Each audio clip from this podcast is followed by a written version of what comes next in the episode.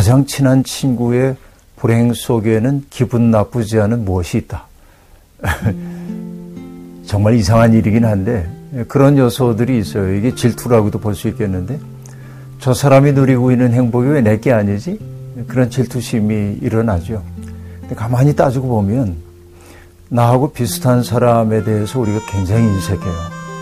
인색하면 대개는 뭐 돈을 안 쓴다든지 남에게 줄 줄 모르는 사람들을 인색이라고 하잖아요. 근데 이건 물질적 차원이고 정신적으로 보면은 다른 사람을 인정하지 않으려는 마음 이런 것들이 인색함이에요.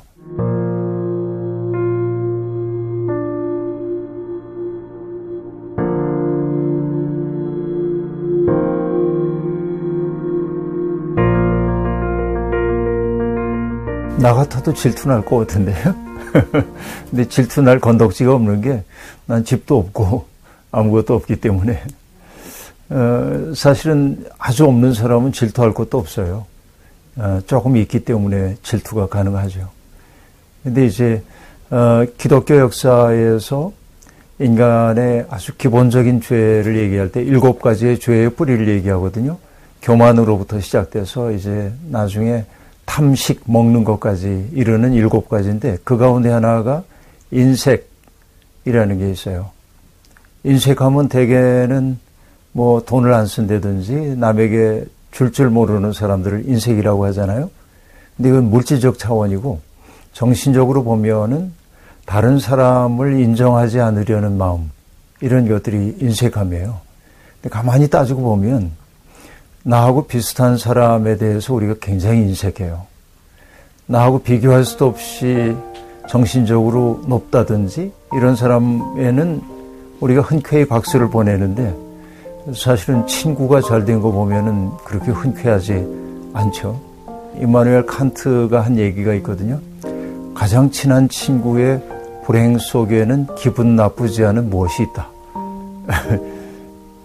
정말 이상한 일이긴 한데 그런 요소들이 있어요. 이게 질투라고도 볼 수 있겠는데 저 사람이 누리고 있는 행복이 왜 내 게 아니지?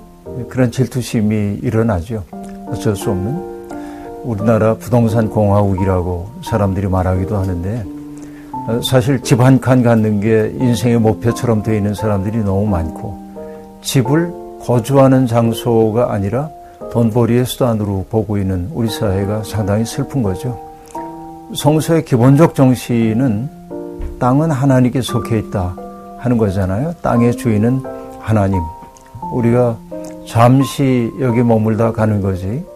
아, 내가 땅을 만든 것도 아니고 또 그 집 속에서 영원히 살 수도 없고 아, 그런데도 불구하고 아, 이제 많은 사람들이 땅을 구획하고 내 것이라고 하고 어, 이게 어쩔 수 없는 우리 세상의 모습이긴 하죠. 가만히 생각해 보면은 옛날에 우리 살던 집들이 다 소박하고 그럴 때는 어, 별로 이 부동산에 어, 오르고 내리기에 그렇게 관심들이 없었어요. 근데 점점 이제 모든 사람들이 그 얘기를 하고 가는 거죠. 왜냐하면은 돈이 우리의 삶을 너무 규정을 하고 있기 때문에 그래요. 아, 돈 많은 사람들이 행복한 사람이라고 하는 신화 속에 사람들이 모두가 다 빠져 있죠. 그러나 부러워한다고 해서 현실이 바꾼다면 부러워해야죠.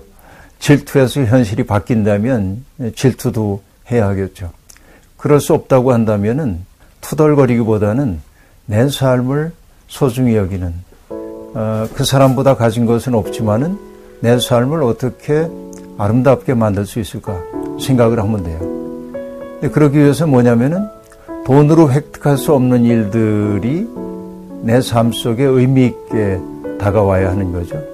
푸른 하늘을 바라보면서 아, 참 좋다 하고 말한다든지 또 졸졸 흐르는 시냇물 소리를 들으면서 창조의 리듬을 느낄 수 있다든지 피어나는 꽃 한 송이를 보면서 부활의 시범 보듯 바라볼 수 있는 능력이 내게 있다면, 경탄할 수 있는 능력이 있다고 한다면, 나의 그 부족함, 주머니가 텅 빈 것, 이것이 그렇게 비참하게 느껴지지는 않거든요. 그래서 내 삶을 소중하게 볼 수 있는 그런 가능성의 문을 좀 열면 좋겠다. 그러나 동시에 우리가 해야 하는 건 뭐냐면, 부동산 가격이 올라와서 금방 부자가 되는 이 현실은 고쳐져야 하는 현실이거든요. 왜냐하면 가난한 사람들은 점점 집 마련하기 어렵고 또 젊은이들도 결혼을 해도 도시에 살 수가 없고 집을 장만할 수가 없으니까 이것은 좋은 세상이 분명히 아니죠. 그러니까 우리가 제도적으로라도 어, 이런 세상 집을 가지고 있는 게 그렇게 자랑스럽지는 않은 여러 채 가진 거지 어, 그런 세상 만들고 집이 투기의 대상이 아니라 거주하는 공간으로서 인식되도록 하는 일이 무엇보다도 필요한 일이라고 생각합니다. 질문한 분이 부러운 그 마음은 알겠는데 자기의 삶을 잘 살아내도록 노력하는 게 그 어, 부러운 마음에 어, 넘어가지 않는 비결 아닌가 생각되네요.